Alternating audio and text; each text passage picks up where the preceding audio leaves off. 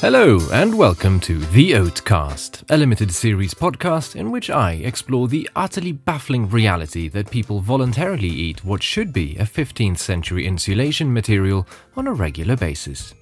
Now, this week's episode is very special indeed, as I have managed to secure an interview with none other than.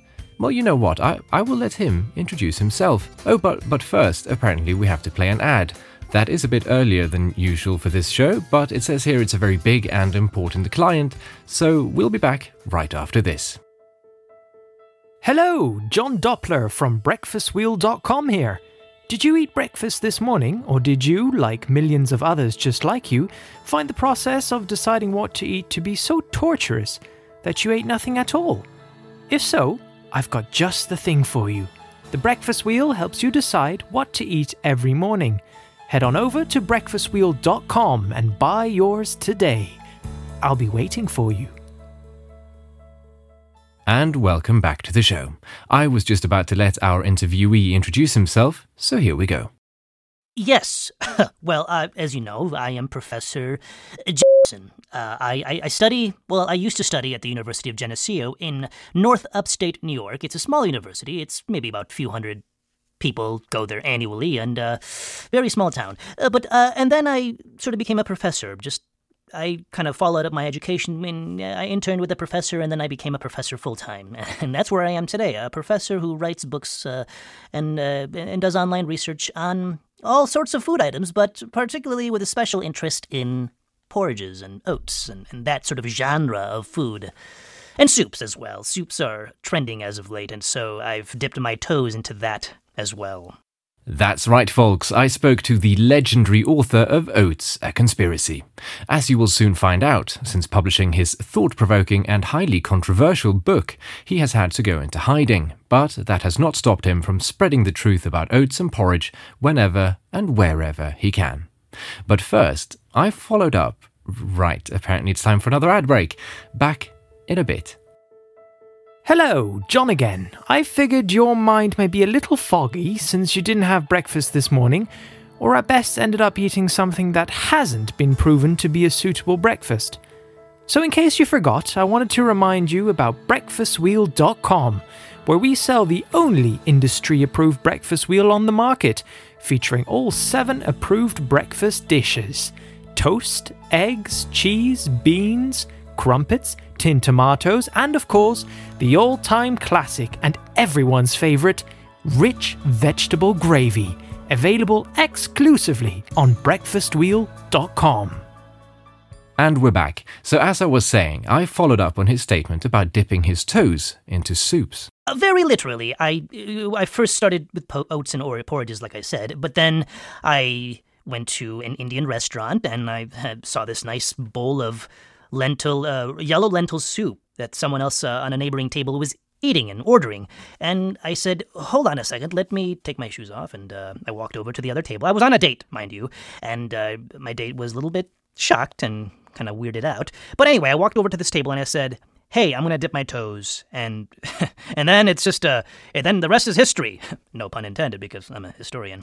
While I would gladly have spent hours discussing this rather odd methodological approach, our time was limited, so I jumped straight into the flavourless flakes we were here to discuss. Specifically, my own rigorous research on Wikipedia has revealed that 100 grams of oats contain 66.3 grams of carbs, 6.9 grams of fat, and 16.9 grams of protein. Those of you who are good at maths may have noticed that that adds up to 90.9 grams. So, how dangerous are the remaining 9.1 grams? We'll find out right after this ad break. John here. I can't help but notice that we've not really sold any additional breakfast wheels following the earlier ads. So, if you wouldn't mind, I'd very much appreciate it if you pause this radio show right now, just for a minute, and head on over to breakfastwheel.com. If you order now, we'll be able to ship in time for Christmas. What better gift for the man or woman who has everything? Research tells us that 100% of our customers more than double their strength, intellect, and sexual prowess within a week of using the breakfast wheel. Can't argue with science, can you? So get yours now. Welcome back yet again. So, while acknowledging that he's a historian and not a nutritionist, I asked a professor just how dangerous the mysterious and unknown 9.1 grams are. It's not dangerous, but um, you may have to pee quite a bit if you have too much. Oh, yes, you will be peeing two to three times uh, every hour. Mm-hmm. Very deliberate, but yes, you know what I mean. Very debilitating indeed. As someone who barely pees two to three times per week, I can't even imagine what this must do to your psyche. How do these people live? How do they get anything done? Still, we had even more important things to discuss, but oh, for the love of tin tomatoes, apparently there's another ad break. Right, me again. Still no sales coming through, and these ads cost a pretty penny. No discount for quantity either, so it's really starting to add up. Three grand per spot I'm paying, and with a breakfast wheel only costing 100 euro for the basic model, or 500 euro for the premium version with digital displays and a funky tune playing as it spins. Christ, I have to sell a lot of wheels. It really is a marvellous product though, so please, please get yours now over at breakfastwheel.com. Right, as I was saying, we had yet more important things to discuss. Specifically, I asked him how he came to find out about this massive conspiracy. Oh, hang on, hang on. Martha, Martha, this can't be right. This can't be right, Martha. There can't possibly. No, there can't be another ad break here. People won't be able to follow the show for crying out loud. How many of these did you sell? Just a few. Just a few more. What does that mean? Is the whole episode going to be just ads? Well, I spent 12 grand on these already, so what's another three, eh? Still not a single order come through, and I'm starting to feel like a bit of a tit, to be honest. Here I am, a simple, honest man with a dream in his heart. All I want is to help the world eat better.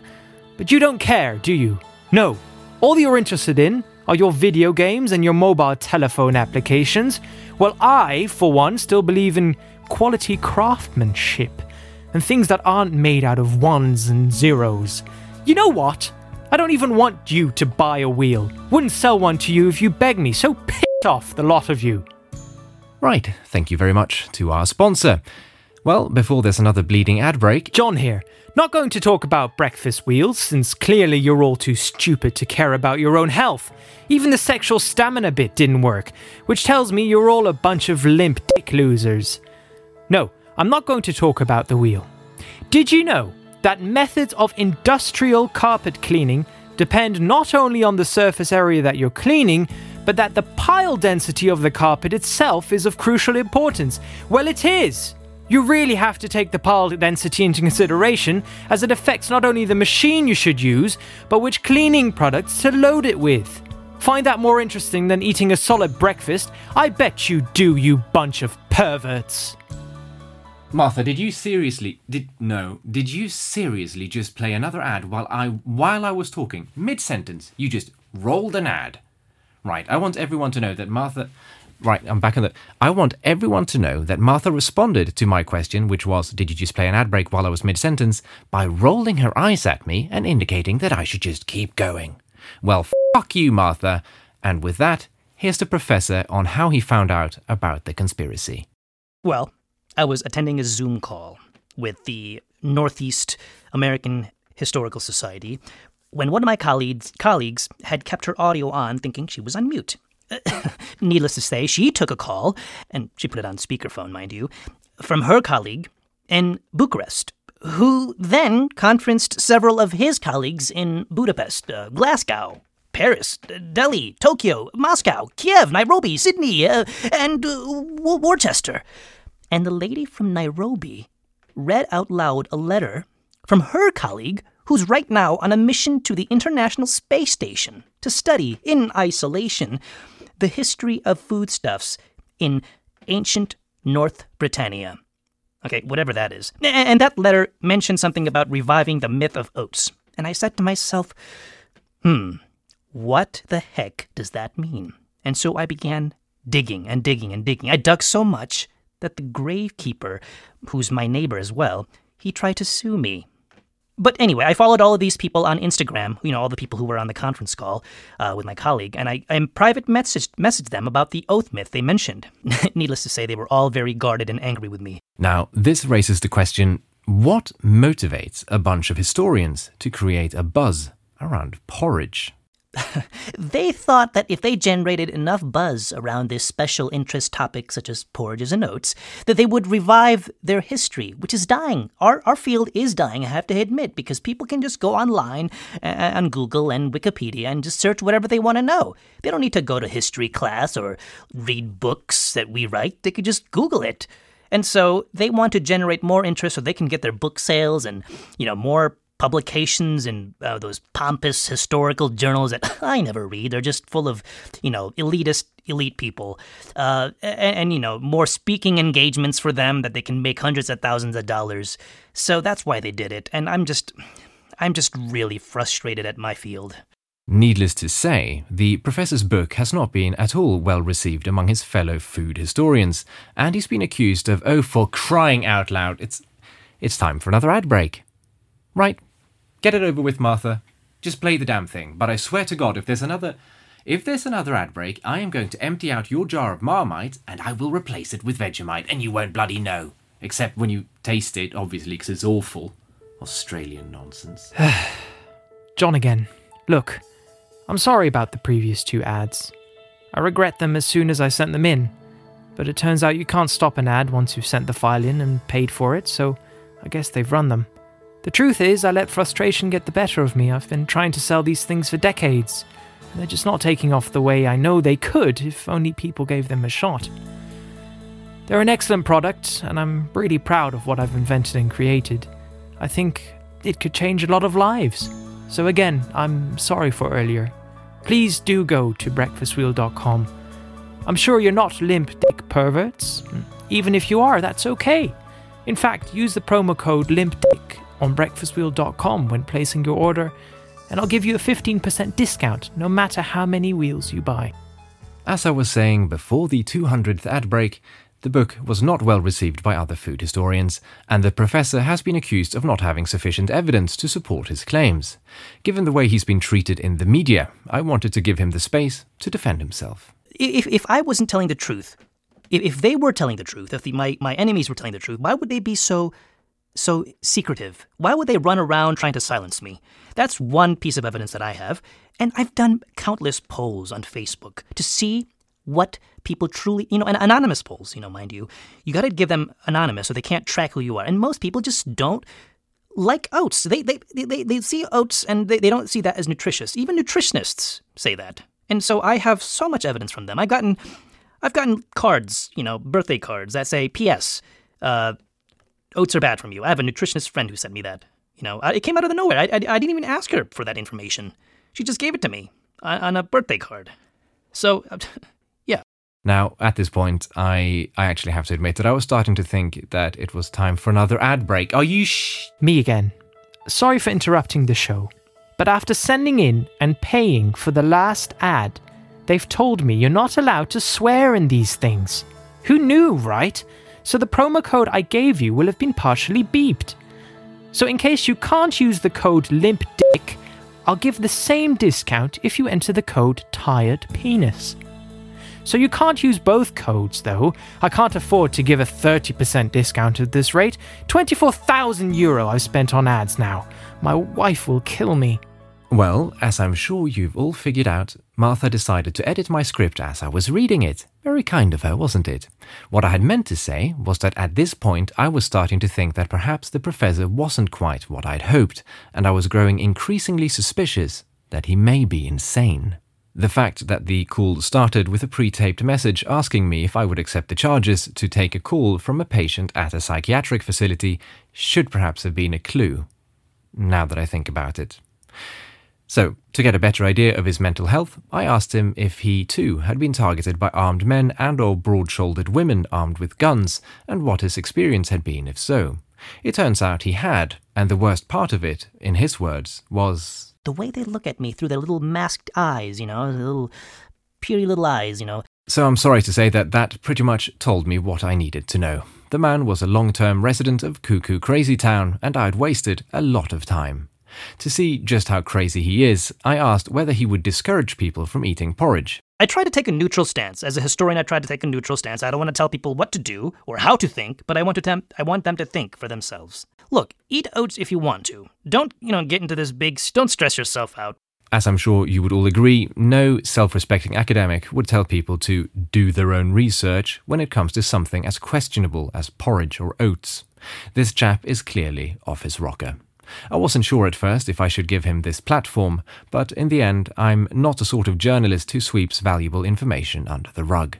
We now know that this is not the path we should go down if we want to figure out who eats porridge, why, and what motivates them, and we'll have to find another angle. And that means that I will go back to talking to you guys, starting next week with an interview with one of our listeners. If you would like to be on the show, send an email to contenttoday at rtl.lu or drop a message on our Facebook page. Unbelievably, there's another ad break, so feel free to tune out for 10 seconds. John Doppler here. You may remember me from earlier in the episode. Well, I've just come off the phone with my accountant, as he noticed I'd spent an unusual amount of money in a very short time. Turns out I can't afford to sell the wheels at 100 euros, or 500 for the premium version, as even if I sold every last one of the 4,300 wheels I have in stock, I'd still be in the red. So, the wheels now cost 300 euros for the basic package, and uh, 1,000 for the premium wheel. The discount code will still work though, but it's, yeah, only applied to the old price. So you get 15% of the first 100 euros of the basic wheel and off 500 for the premium. In effect, that means that you'll get a total discount of 5% off the basic wheel and 7.5% discount on the premium version. Alright, I look forward to your orders over at breakfastwheel.com. That's breakfastwheel.com for all your breakfast wheel needs. Alright, now before we end the show, I've had some feedback from a listener, and that listener is called ANS. ANS. That's not AN. Is that a name? Martha is Martha. Is there a letter missing? Right, she's she's moody with me. ANS and on I mean how would you pronounce that? There, there, so there there must be a letter missing. So it could be it could be ANAS could be Anos, Anus. Well, anyway, Anus got in touch to say that I had butchered the pronunciation of Josh Odendijik in the first episode, and Anus will no doubt be annoyed to hear that I've done it again. Keep the feedback coming, I really appreciate it. Thanks this week to Josh Odendjik and Shravan Amin. Some of the music in this episode was provided by Purple Planet, and the show was brought to you by RTL Today and BreakfastWheel.com. We'll be back next week, and while you wait, I would appreciate if you give us a review and rating on iTunes or wherever you listen. If you hate the show, I'd appreciate if you ignore that request, but keep listening so the download numbers don't drop. Until next time, I have been and continue to be Martin Johnson. This has been the Oatcast, and, uh, well, goodbye.